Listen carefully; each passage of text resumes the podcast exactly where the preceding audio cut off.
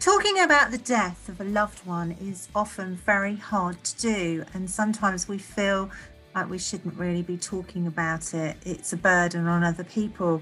Well, our next guest on 40N is Ashley Crown, founder and MD of the Eternity Group, a memorial funeral service. He talks about why he started the business and his vision for a UK grief network. Welcome, Ashley, to 40N. How are you today? I am very good, Ali. Thank you very much. Good, good. So, we're here today to talk about the Eternity Tree, which I believe you started a couple of years ago, didn't you? Yes, I did. Uh, the the company came about um, through personal loss. Funny enough, my my mother died on Good Friday just over two years ago, and we had her cremated. She'd been she suffered with dementia for a while, and funny enough, I'll mention that again later on when we talk about loss, because it was an important it was an important juncture for me really there. But we had her cremated, and then we picked up the ashes, and my uh, sister and my dad didn't want them on view, so my mother was shoved to the back of the garage for a couple of months, and then eventually we decided to scatter her on Rossall Beach in Cleveleys uh, on the Fylde coast, where she grew up and she loved it there. She used to go and sit there in the summer.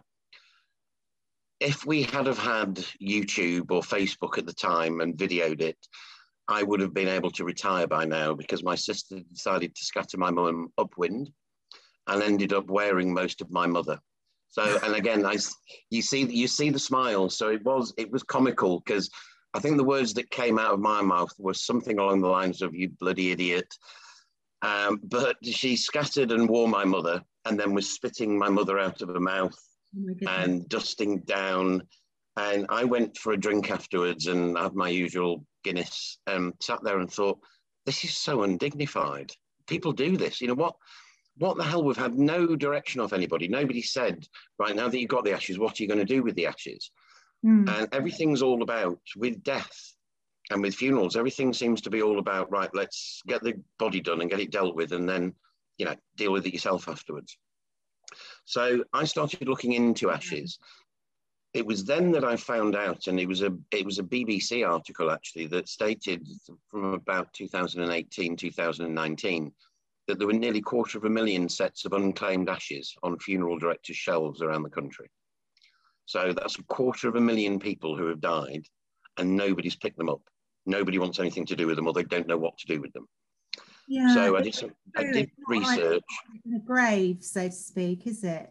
Ashes? Yeah, and but ashes are it's kind of we I, I think the the ashes are it's uh, it's endemic really of what's happened with funerals over the last 200 years. If you consider 200 years ago, we didn't have mobile phones, we didn't have phones, we didn't have televisions. Technology's moved on and the world's moved on. Funeral directors haven't as a great as a general rule. I've come across funeral directors that don't even have an email address or a website. And they've they've passed down from generation to generation, and the grandfather did things a certain way, the father did things a certain way, so the children do the same. And 50 years ago, even 90% of funerals ended in a burial in, in 2021, 96% of all cremation of all funerals this year will be cremations. So that's moved, but the industry hasn't moved to take heed of that. So when somebody gets buried, they've got a gravestone. And you've got a stonemason who puts on the words that you want, and then you go and visit it on Father's Day, on Mother's Day, or wherever people go and they visit the grave and they put flowers on. When somebody's cremated, what where's the where's the memorial for that person? Where's the sign that that person actually walked this planet? There isn't anything. So no, there isn't. So this is where the the eternity tree grew from, basically. So I mean, I, I do like the pun there. Yeah, yeah, uh, I, yeah. I, it, it, it's um, I, I completely understand. I mean, I've lost both my parents, and they were cremated. Mm-hmm. I mean, mom actually a similar story to, to yours and your sister. My mom actually ended up in the garden scattered all over the flowers, which was lovely in a way. Mm-hmm. You know, I mean, it, it's just really, it came out of I didn't really know where to put her, so to speak. No, and the other thing as well, and you, interesting point you mentioned there that people tend to scatter. One of the biggest, when we did our research, one of the biggest things that people said was they would like to be returned to nature, hmm. which is quite an important phrase. They want to go back in the ground, so to speak. If you sprinkle ashes on your grass, you will end up with stains and you will end up with dead grass, pretty much like you would do if you had a female dog and the female dog peed on the grass. It's very alkaline. Because, is it because you know when you know they're they're kind of put in the go through the crematorium service, should we yeah. say? Actually, there it's the chemicals that they're using within that. No. No, no, it's nothing. It's the ashes are made up of nearly 60% is sodium content. Right. So think salt. So yeah. I, I liken it really to uh, ashes are very similar to um, salt mines. And if you can imagine a limestone slab, if you put ashes, if you dug a hole and poured ashes into the ground, covered them up, opened it that back up 10 years later, you would have a white blob. Right. Uh, because it's the sodium and the nitrogen and the phosphorus and the all those all the bits, potassium, everything goes to create a limestone slab. So it's not going to move. So people, and there are people doing this now. We've had people saying, oh, I just dug a hole, put the ashes in and put a tree on top. A, the limestone slab will just sit there, it won't move. And B, the roots will either, if they grow into the ashes, it will kill or stop the tree from growing. But most likely the roots will grow away. So it's not environmentally no, it isn't. friendly. No, it isn't. And there's there's there's areas of the Lake District now that are banning uh, ashes scattering, and you'll people can Google it and see different stories. Partly because people are just throwing the scatter tubes away and the plastic away and not caring about the environment, but partly as well because the ashes are actually killing moss and grass, and birds uh, bird populations are diminishing because the birds can't make the the, the nests anymore. So I looked at all that and I thought, well, most people are worried about the environment to some extent uh, says me driving, you know, a car, a, a non-electric car, but people are worried about the environment. They want to be returned to nature. So I looked and I found a way of doing that, which was the Eternity Seed, which is a, the unique bioneutralizing urn, where we pour the ashes into the urn. It looks like an acorn. And if anyone's not sure, think of the great film Ice Age with that little creature chasing the acorn around and getting frozen with it. It looks like one of those. That oh. goes in the ground. We yeah. grow our own trees. Our trees are grown specifically in what's called a cell grown format. So they're in a little pod. And when they're then put in the ground, the roots grow directly straight into the ashes. It's turned into a compost by the urn. And the ashes, it's the only way you are genuinely going to get ashes growing up into a tree and actually helping that tree grow. So when that tree is three, four years old, five years old, you actually have a living memorial to that loved one in front of your eyes and you can watch them grow every year. You can watch them flower every year. You can trim them.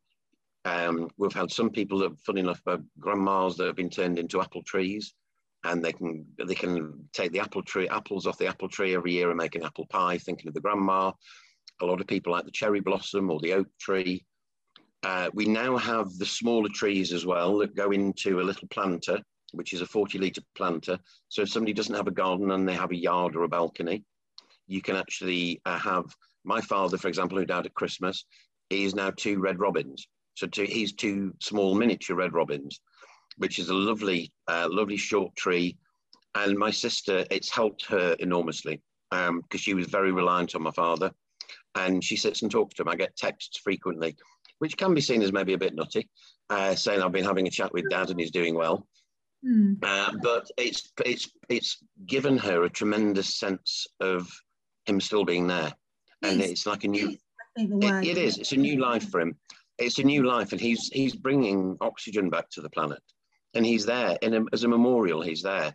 I looked at the cost of the typical memorial plot now, and a two foot by two foot plot where we were looking at putting my dad originally is over two thousand pounds, and that's just for ten years rent. And then in mm-hmm. another 10 years' time, we'd have to pay another £2,000 or maybe two and a half or £3,000. And for the average person, that's a hell of a lot of money when you consider the average funeral is now £4,000.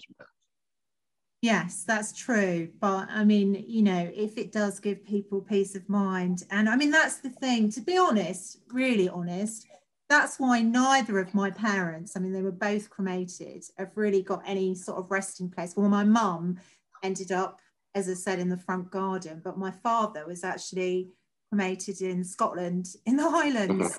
Mm-hmm. so I had this whole situation where I had one part of the funeral in the crematorium, then I had the next part of the funeral and memorial service in the lowlands. And you know, yeah. living in in the home counties, it was just like a really big mission to, to actually, you know, put my father to rest. So his ashes in the end I couldn't get from the crematorium in the Highlands because my schedule was so tight. Yes. So I had to drive all the way down to the lowlands. So yeah, I do understand that it is such a sensitive subject, death, isn't it? And I just really don't think that people really talk about it enough. It is. Well, funny enough, that's why we've launched the Eternity Grief Network. Hmm. Um, and I've been chatting with a few grief counsellors today. Uh, people now, the, um, was it this week or was it last week with Mental Health Awareness Week? Uh, I think it was. Last week, mental health awareness. It was last week, wasn't it? Uh, my my mind's going. Uh, call it age, senility, whichever you want to call it.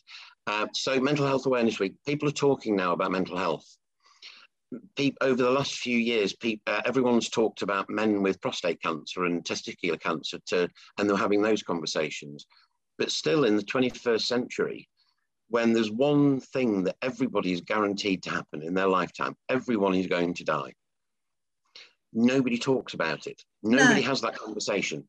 And no. I, the personal experience I had with my mother, even though she had dementia and she was in a dementia home, and I mean, my, my beautiful mum withered away to next to nothing, four and a half stone when she died. Because we hadn't had that conversation about the death, when it came, it was it was a shock to everybody. And I did sort of say uh, the day it happened, I said, I don't know how we're all so bloody surprised. It's been a year and a half this has been going on. We knew it was going to happen, but you didn't have that conversation. With my father, though, this year, because we had a funeral plan in place for him, and I'd sat down with him talk to him, although a pair of us had six sense of humour. So we used to wind my sister up enormously by saying, How about you push me off the top of Blackpool Tower and so on. But we'd had that conversation, made a bit of light of it. But he'd said, I don't want the two of you grieving. I want you to carry on. It'll make me happy knowing that your lives are good and you're gonna you're gonna carry on. I don't want breakdowns. I don't want tears. So when it happened, we didn't have tears. We didn't have breakdowns.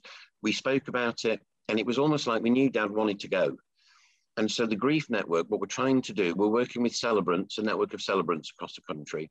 And then we're working with a network of personal trainers, grief counsellors, um, some spiritualists as well, um, and some life coaches, and to help people get back on track. So when people have lost somebody, they've got somebody they can come and talk to. And we're also trying to tackle it before it happens with the celebrants by going in and with the funeral plans, and I'm sure some of your viewers will have been contacted by funeral plan companies, and some of them will have funeral plans in place. A typical funeral plan company comes along and they say, right, what sort of funeral do you want? Do you want one car, two cars, blah, blah, blah. Okay, it's going to cost you £3,500. Let's get that paid and off we go. We've changed that completely. Number one, we're the only company that's actually going to give the customers their money back if they survive 15 years. So that's our generosity back to them. We still pay for their funeral as well. Mm. But number two, we will not let anybody sign up for the money back after 15 years until we've heard from them that they've spoken to their family and they've spoken with their family.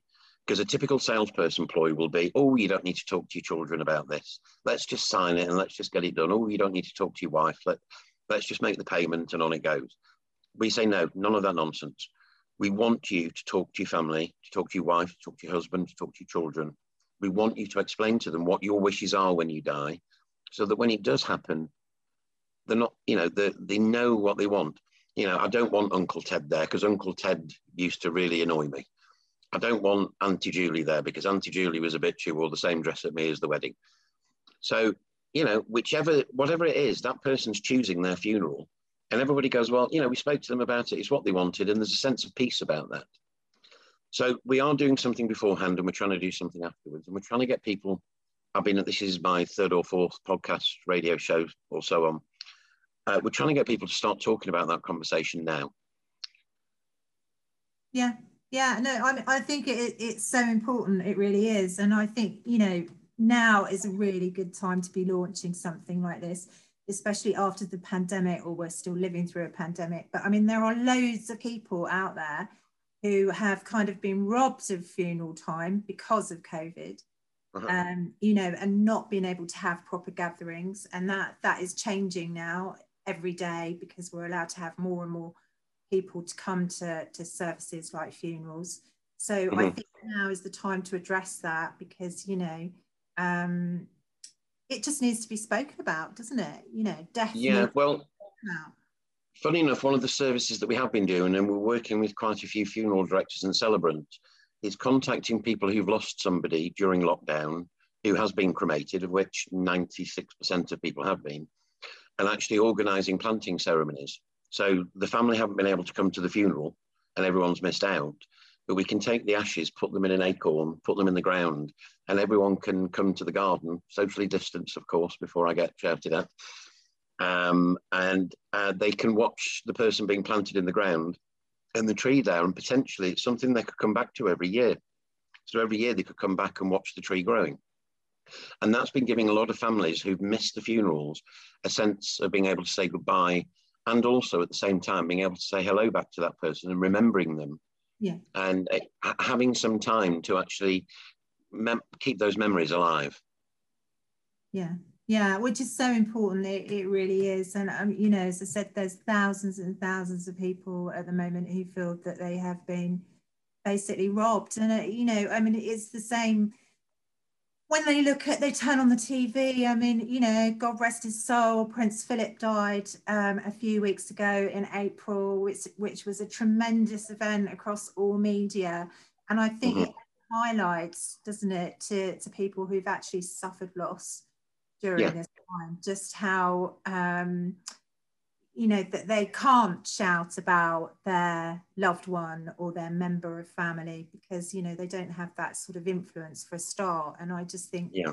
you know it kind of makes matters worse in a way. So you know i think by having a grief network i think this this is a really good thing moving forward. So you've been talking about putting it all across the uk haven't you? Yes. I mean that's obviously it's a, it's a tall order. Um, and I, one of the first things I found is how many people there are actually out there. Um, but it's kind of like word of mouth. I mean, I, I've, I've lost two people, I've lost a few people actually within the last couple of years. At no point has anyone said to me, Would you like to speak to a grief counsellor? Would you like to speak to a life coach? Would you like to speak to X, Y, or Z? And I think that's if you can imagine the average layperson, I mean, I'm, I'm, i can use computers pretty well. If you look at the average person, maybe in their 60s or 70s who can't, you can maybe Google and look for somebody. But I mean, where's where's the ratings? I don't know if if you get a um, typically a Trustpilot rating for a uh, for a grief counsellor. You know, this this person was great. The tissues were really soft. It was great. They put their arm around me. And I mean, it doesn't happen. So you're it's pretty much word of mouth. And if you don't know somebody who knows a a grief counsellor. Uh, the the one thing that people have said, oh, why have you got personal trainers in there? Well, the personal trainer uh, angle came about. I met a personal trainer in the West Midlands, a, a girl called um, I can't remember her damn name now. You'll have to forgive me on that one. I'll come back to it. Everybody, I'm 52 years of age. I've lost my marbles, so forgive me. Uh, but um, she said to me she's had three customers in the last six months and two of them said the same thing that if it hadn't have been for her weekly lessons and personal training, they wouldn't be here now. And she literally gave them a structure to get them back onto the feet. There were women who'd lost their husbands, uh, one through cancer and one through COVID, and their life had fallen apart. The, the, their loved one, their, their soulmate, had suddenly gone from this earth. And the one was in the 40s, one was in the 50s. And they didn't know what to do. They couldn't, they were getting up in the morning and they just didn't know that even though they were going to work, they were they were going through work with almost in a state of shock. And suddenly, uh, she was going around to them and sitting with them in the mornings, and then doing a personal training session with them. And she was quite firm on them, and she was like, "Right, you will do this every day. You will do that every day, and you will come back, and you will have lost two pounds, and you will be able to lift this kettlebell next time and do ten squats." And they were coming back, and they said, "Literally, you gave me the reason to get up every day and to do that." And so she contacted me and said, I want to be part of this. And so now I've contacted other personal trainers with very similar stories. And uh, there's a lot of the personal trainers are life coaches as well. So the two seem to go hand in hand quite well. Yeah. And so if there are any grief counselors or personal trainers or life coaches or anybody like that who wants to get in touch with me, uh, you can ring the office and please we'll put you down on there. It doesn't cost a penny. This is a completely free service. I wouldn't hold myself up as a philanthropist just yet. Um, but uh, I, it is something that we want to do. We don't want to make money out of this. We want to put this group of people who are suffering with this group of people who can help. And that's all we want to do with this. And it'll just be a list. So people will tap in their postcodes and it will tell them within a certain radius who they can get in touch with and who we recommend for them to get in touch with. Yeah, I, I think that that that's a great thing to do. It really is. I mean, as I said, it, it's something that we just don't talk about enough as well. And you know, it's something that also it just becomes part of you. I mean, obviously, it's really early days for you. I mean, mm-hmm. I lost my mum six years ago, and my dad sixteen years ago. So, uh-huh. um, yeah, it it just it becomes a part of you, and once you kind of get around one corner, you think, oh, you know, I'm feeling better now, and then you can be crying into the apples in Waitrose. You know, it's yeah, it's that. Well, I, it happens. It's Saturday mornings with me. Funnily enough, my dad loved his horse racing. And even though I lived in America for a long time, I still used to phone up. I used to get up extra early with the time difference in America. And I used to phone him and I used to look on my, uh, well, it was a Blackberry at the time, so that's showing my age. But I used to look at the horse racing that day and we used to talk about what horses we were going to pick. And that was, I don't think I missed a weekend in probably 20 years. And I still now, I look at the racing on a Saturday morning and I go to pick up my phone, to pick up the phone to chat with him. And I haven't got him to chat with. And then we'd talk about the cricket and the football. And I always remember him saying, you know, my God, these overpaid footballers, they can't even put that ball in the back of the bloody net. He was Northern. Um, and it wasn't a bad accent. Um, yeah, and so we used to, you know, we used to chat. And my Saturday mornings now, it's funny. I'll still, I'll always carry that on, and I still put a bet on now. And I kind of whisper, I kind of talk to him as I'm putting the bet on. I will say, and if he can hear me up there, he still hasn't brought me any bloody luck. So if anyone thinks that the, the afterlife can help, he's well, mind you, he's actually he's true to form because he couldn't pick a winner when he was alive. But um, you know, it is that bit, and it, it's it that kind of helps me. But at the same time, it does make me sad every Saturday morning. I sit there and I think, I used to love those times. I mean, that was that real father-son bonding time, and I miss that. And I mean, I'm, I suppose I'm, you know, I'm lucky in a sense. I have suffered with mental health issues in my life, as I think most people. If every, if people are honest, everyone suffers with some some form of mental health. Of course, and there shouldn't be stigma around it. no, know. and you should just be able to talk about it. I think grief is one of those things where people are too frightened to say that they're grieving. It's almost like it's showing as a weakness, and I don't think it is. I think grieving's a grieving's a strength with somebody because it shows you've got the ability to love somebody and to lose them. Mm. Um, and I think the people who don't grieve and actually express that loss, they're the ones that then hold it in and it, it manifests in some other way further down the line. So that conversation is so important to have. I think it's a, I always used to say when I was at school, nobody at school gets taught how to pay bills. Nobody at school gets taught how to have a child and to maybe have a child at the right time. And if you go back to the child analogy, when the minute you have a child, everyone's around for a few days afterwards, and then suddenly everyone disappears and you're on your own. And death's the same thing. We never get taught about death. Nobody ever says, just to let you know, by the way, everybody you know at some point is going to die. I know it sounds a bit morbid, but that's how you tackle things is by talking about them. Yeah. And I think if you can remove that stigma and people can say, well, do you know what? I'm actually, I've had a great life. And you, you hear people saying, oh, I've had a, he's had a great innings. And that's true. People have. And that, that time has come. And so people should be able to sit back and look with happiness and joy at what that person did have. And then they, that person's maybe up above, the maybe not, depending on what your beliefs are. But you then live your life not grieving about that previous person. Because if we all grieve about people we love, the whole world will come to a standstill. Absolutely, it would, and I think you know, I mean, you know, I like to think I've got two children that I'm, it's, I'm leaving them some sort of legacy, and yeah. one of the legacies is to be able to stand on your own two feet, and um, live life to the full you know as i am trying to do now. So i think i think that's just so important isn't it? You know? Well funny enough mentioning legacies um, the one of our celebrity clients who we can talk about because he's doing a video for us he's doing an advert in america uh, from the rock group kansas is the drummer of kansas uh, a guy called Phil Ehart he loves the idea and actually kansas the band are buying a plot of land in kansas to turn into a memorial park so that rock fans can actually have their ashes placed under a tree in the Kansas Eternity Tree Memorial Park, which is a bit of a mouthful, but I managed.